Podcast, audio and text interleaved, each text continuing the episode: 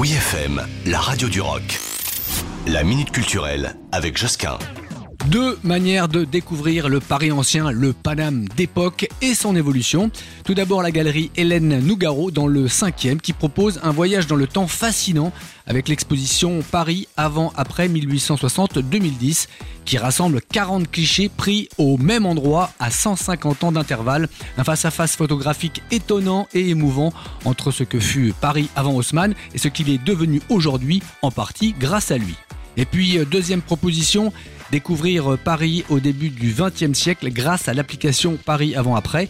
Sélectionnez un des 5 parcours proposés et redécouvrez la capitale d'après les autochromes, c'est-à-dire les premiers prototypes de photographie en couleur du musée Albert Kahn. Suivez la Seine, le Paris populaire, pittoresque ou patrimoine, ou alors vous partez comme ça pour une longue balade avec le parcours intégral. Il n'y a plus qu'à masser les guiboles et à prendre les chaussures de marche, ce qui en temps normal est interdit à Paris.